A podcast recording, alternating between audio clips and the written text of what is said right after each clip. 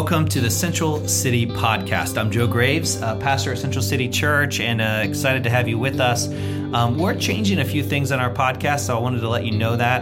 Um, we've started sharing our testimonies, our faith stories every week in church, and we've decided to include these as part of our podcast so that you can hear um, real people talk about uh, their relationship with God in real ways. So, at the beginning of the podcast, you'll hear a brief story about four or five minutes, and then after that, we'll get into the sermon for the week uh, in whatever series we're in. So, thanks for listening, and we hope that God meets you during this time.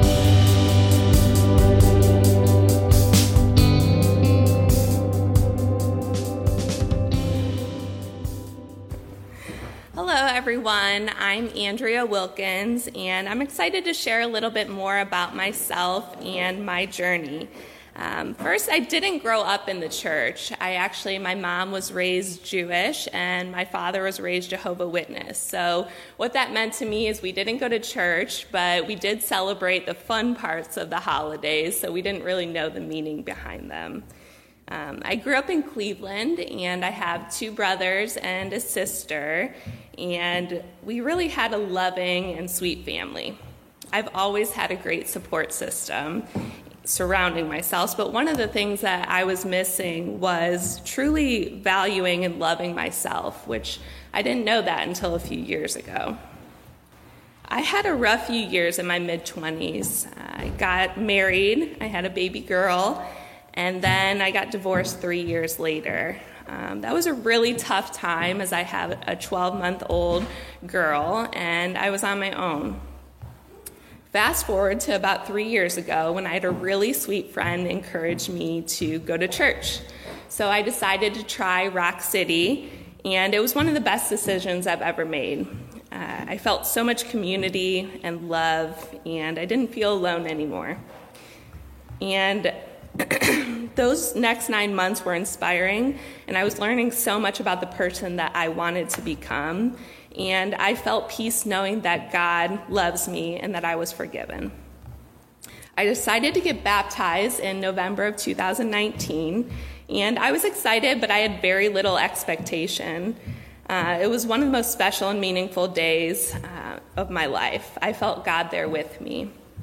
I burst into tears when I came out and my family and friends were there to greet me coming out a new woman in Christ. So, rewind back to that sweet friend that encouraged me to go to church. Uh, that guy was Ryan Wilkins, and he truly saved me. Not only is he the man of my dreams, but the man that saved my life and brought me to God. As many of you know, we got married back in March, and I've never felt more loved and understood by another person. That taught me, he taught me what true love is, and it taught me what a God centered relationship is. Through Ryan and God's love, I've really learned how to love and value myself. As many of you know, I have a daughter, and Ryan has three kids. Therefore, we got to blend a beautiful family that we refer to as the Wilkins tribe. Blending a family is not always easy. Um, there are some really tough times, but I wouldn't change it for the world. And it leads me to three pieces of advice that I've really learned and leaned into over the last few years. Number one, the Bible verse that really spoke to me that I lean on during hard times and good times is Colossians 3, the message version. Uh, it's so chosen by God for this new life of love. Dress in a wardrobe that God picked out for you compassion, kindness, humility, quiet strength, and discipline. Be even tempered, content with second place, quick to forgive an offense. Forgive as quickly and completely as the Master forgave you. And regardless of what else you put on, wear love. It's your basic all purpose garment. Never be without it.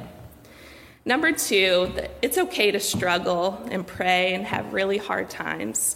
Just know that God is right there beside you and that there are so many blessings to come, even if you can't see them.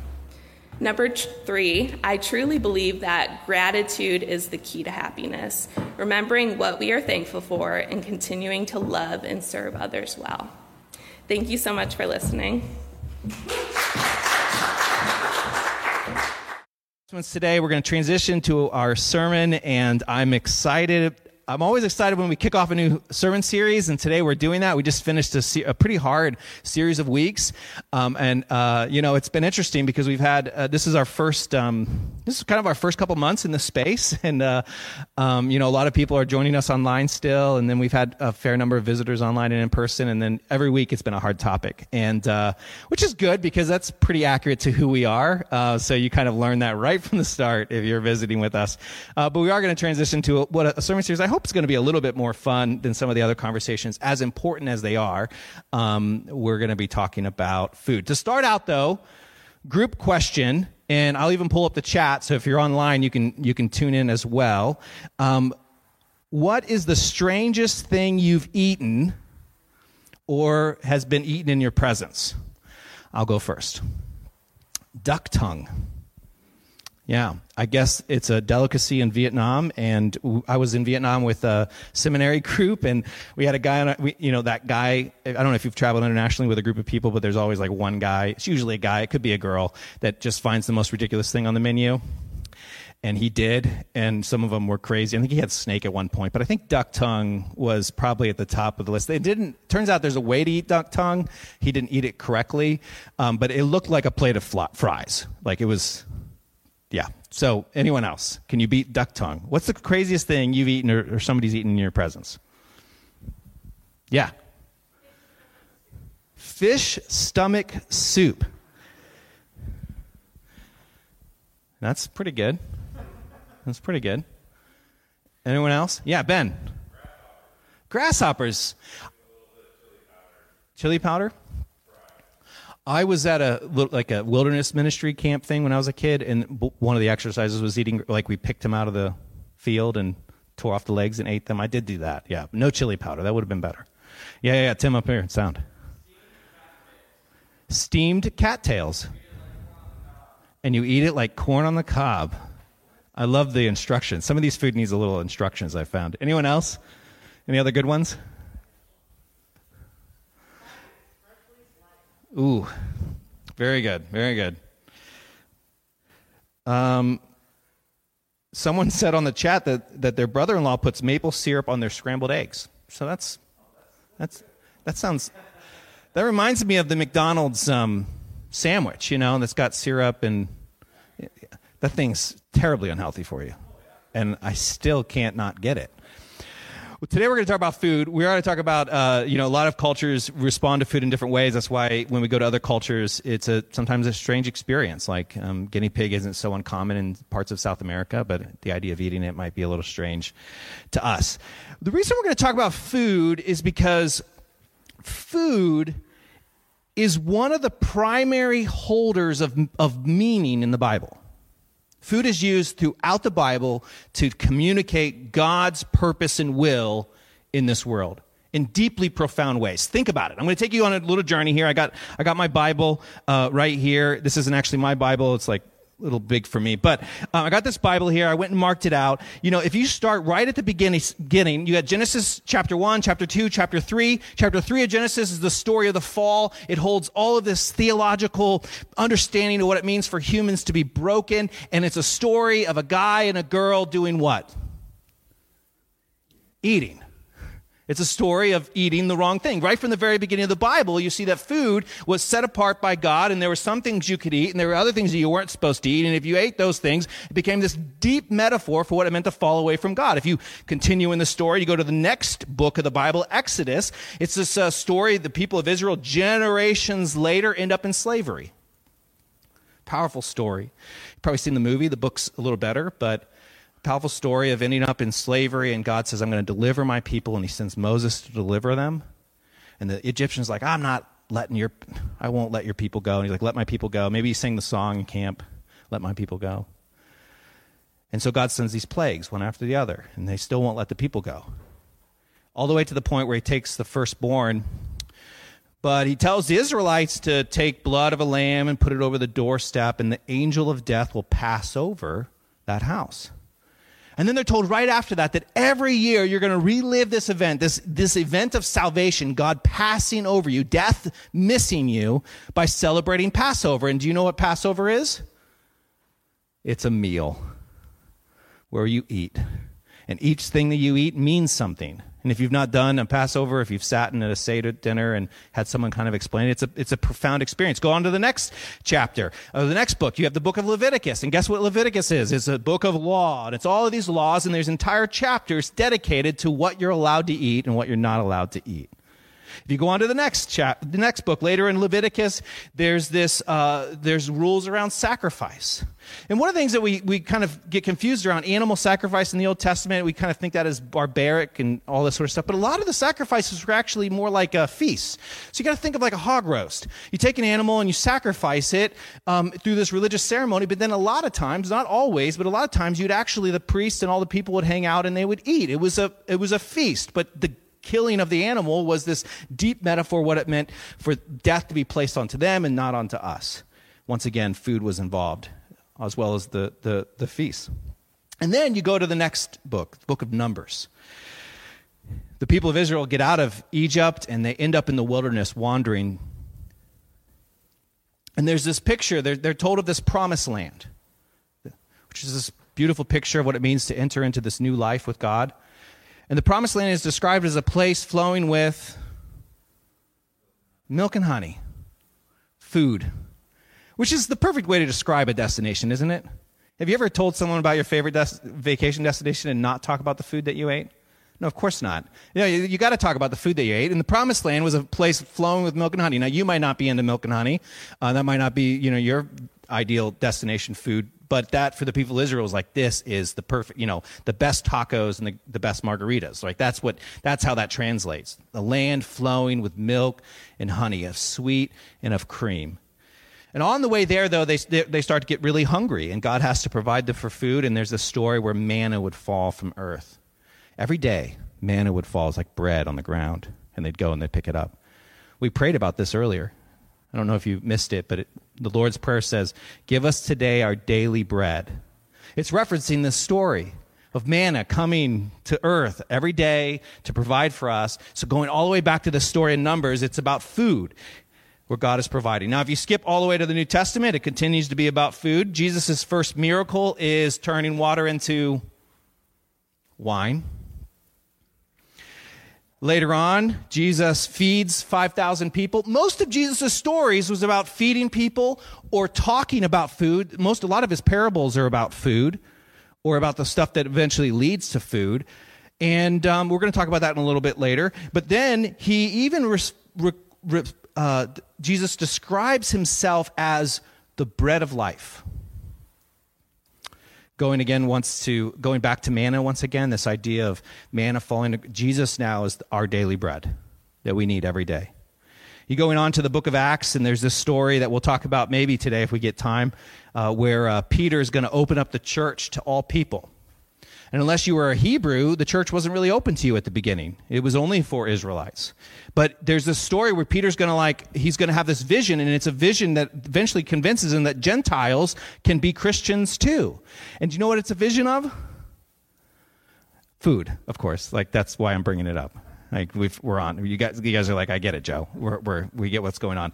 Skip all the way to the end, the end of the Bible, book of Revelations, and there's this beautiful picture when everything's made right and God has come back and he's brought all of his people together and it's described as a marriage supper, feast. Think about that for a second. The Bible starts with food and the Bible ends with food. And there's a whole lot of food in between. Not to mention one of the most primary ones where Jesus says, I am the bread and I am the wine. And every month we come together and we share in the bread and the juice to remind us of Jesus' body that was broken and blood that was spared. So, once again, food holds an immense amount of meaning. Now, we can't dig into all of these you're welcome. Um, but over the next couple weeks, we're going to look at a couple of them uh, in greater detail. Today, we are going to start with laws relating to food. And I know what you're thinking of all the places that the Bible talks about food. We went to the most exciting. Uh, nothing to get you excited about church than a little light reading in the book of Leviticus. Um, and for those who haven't read Leviticus, uh, first, I don't blame you. Um, but second, it's not very exciting, just FYI. Um, at least at face value. So hopefully you'll find at least uh, a little bit interesting when we're done. So we're going to read a couple verses. Uh, they're they're they're not fun verses to read if you've read through Leviticus, but they actually have a lot to teach us. We're going to read a few of those. Um, if you want to keep reading, you can because it goes on to talk in similar ways about other things they're allowed to eat, but these are food, laws regarding what the Israelites were allowed to eat.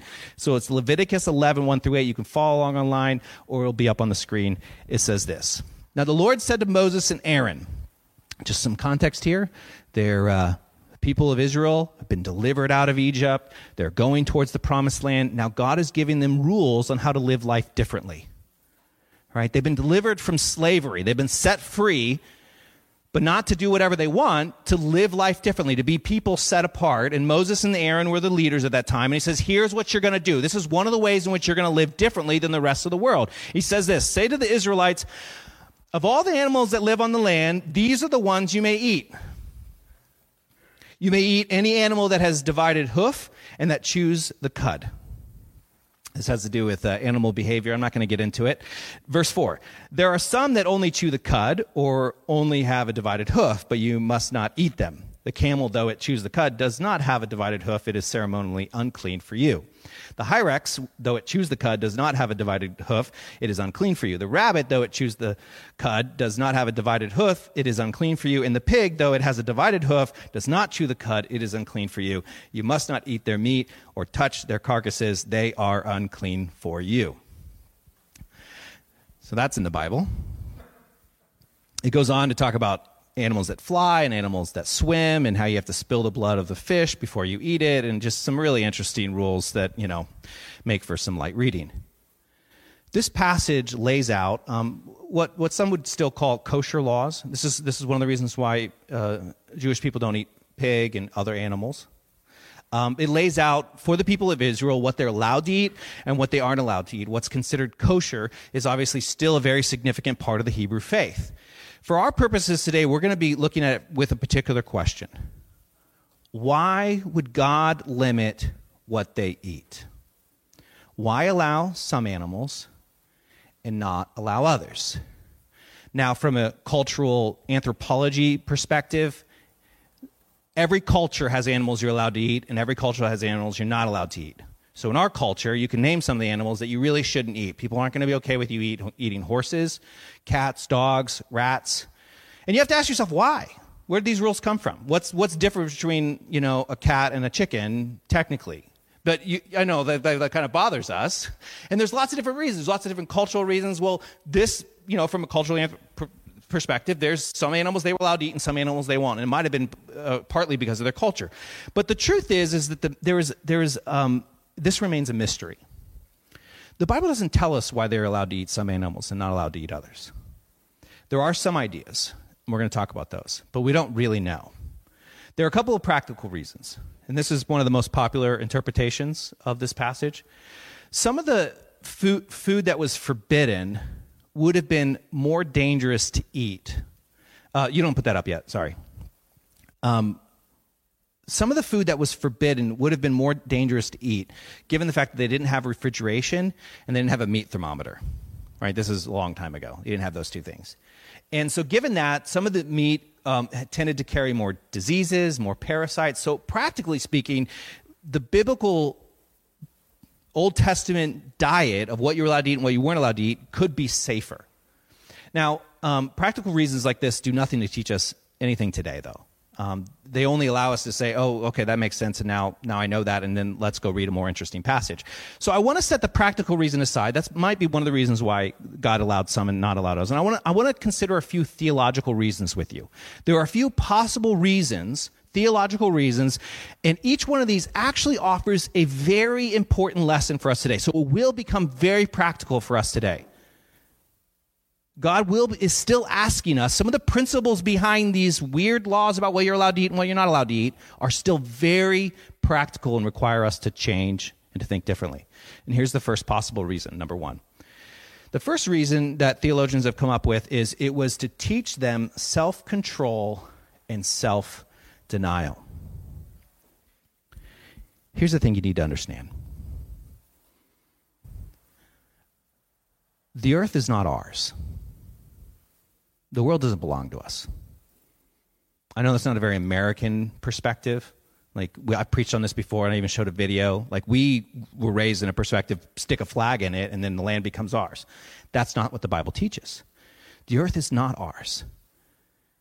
And and and one thing we know for certain, even to this day, God doesn't want us consuming everything as if we're some sort of parasite that just eats whatever in front of us or consumes whatever we're in, you know, whether, and it goes beyond food, right? God doesn't want us to consume everything. It's really healthy to have self control and self denial. It's really healthy to have boundaries. You can do this, but not that. Now, here's how Paul says it. I don't have a slide for this, but in 1 Corinthians uh, 10 23, Paul says, you know, that he's talking about food and uh, what's allowed to be eaten. And in the New Testament, we'll talk, you know, you can eat whatever you want. He says, everything is uh, permissible, but not everything is beneficial.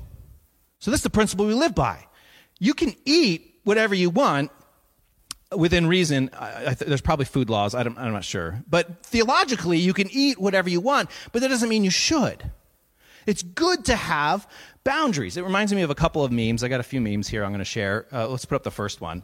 It says this As an adult, I always uh, forget that I can literally get in my car, buy a cake whenever I want, and no one can stop me. Amen? Only benefit of adulting.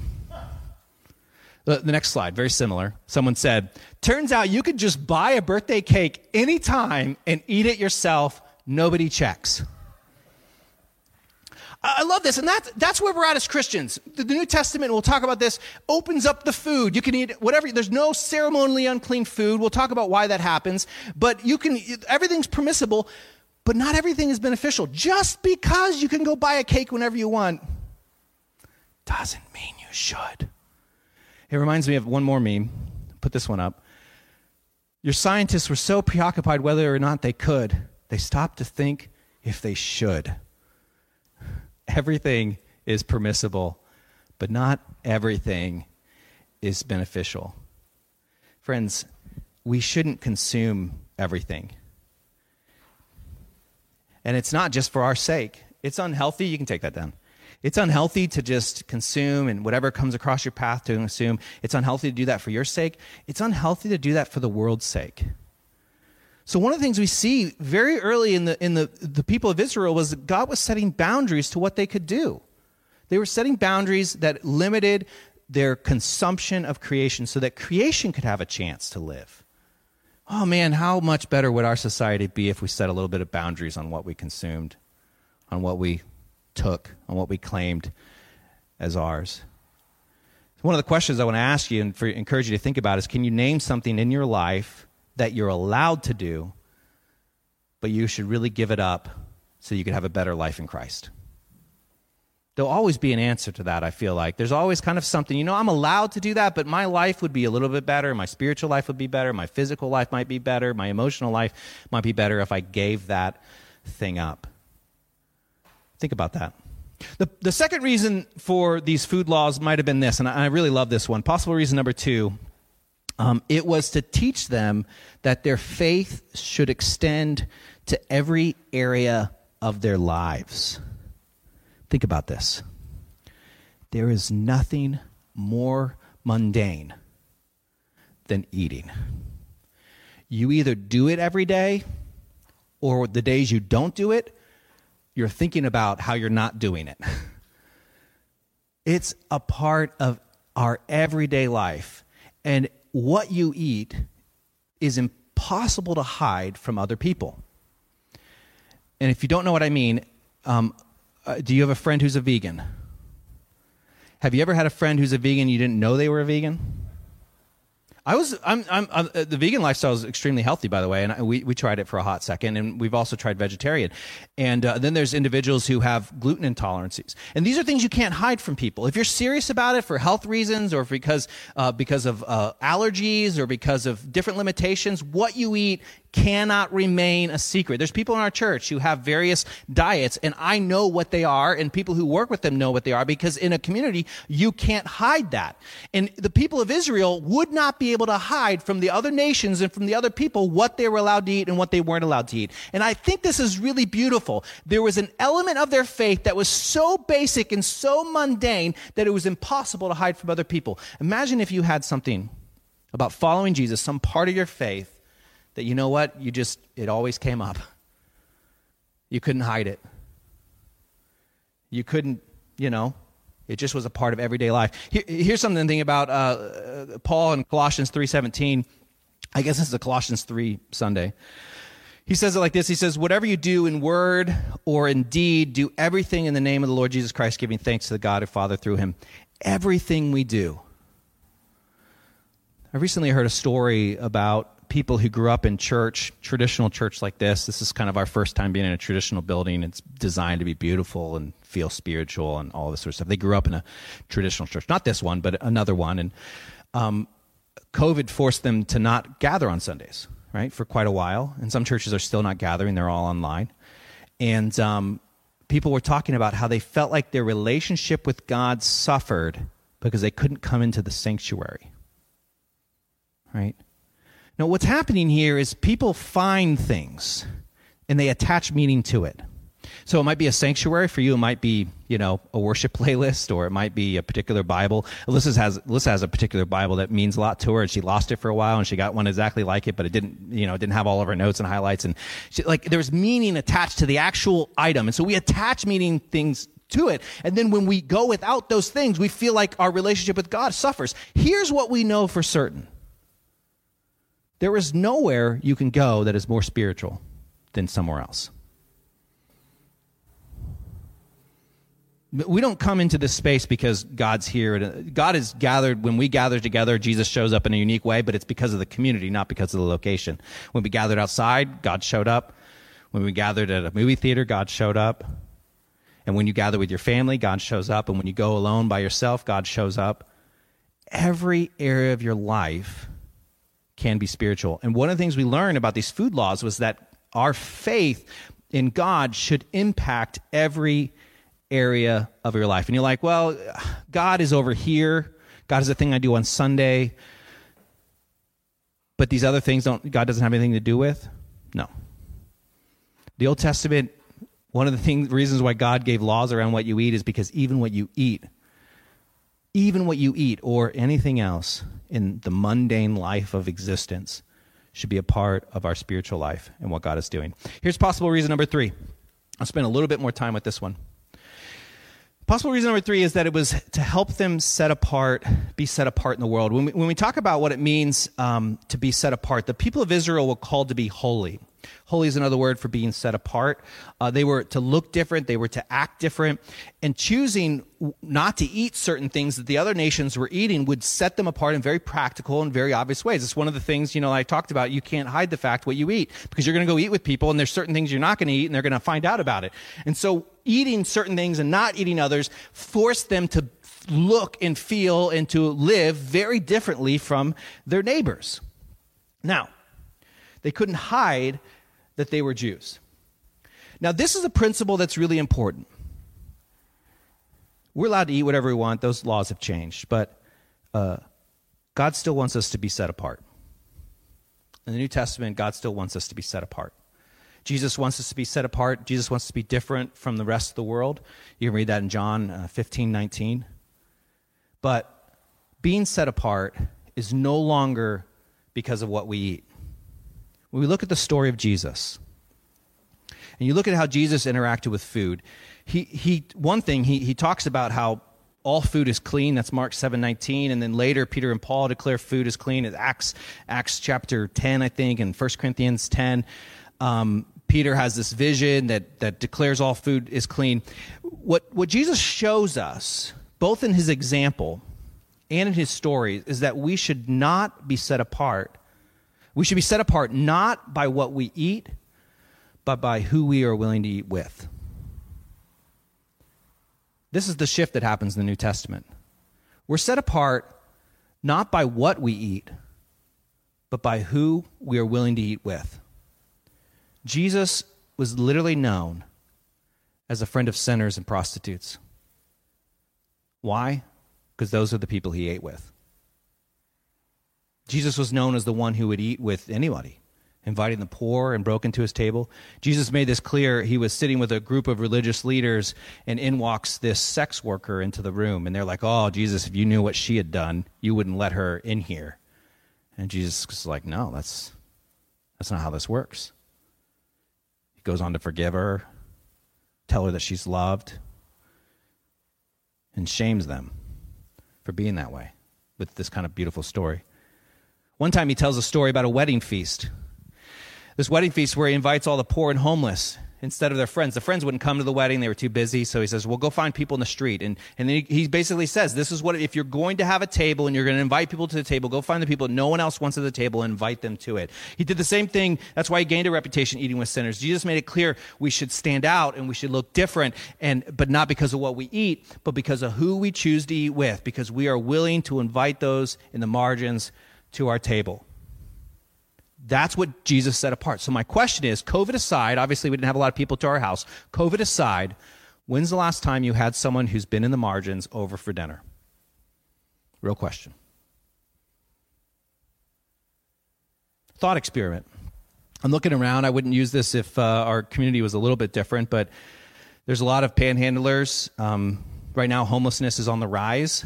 Housing crisis in Columbus is insane uh, prices, uh, families, entire families are getting priced out. Alyssa and I, we've shared this before, live in Franklinton. We live down the street from the family shelter, so it's a shelter where families go to the home, like with their kids.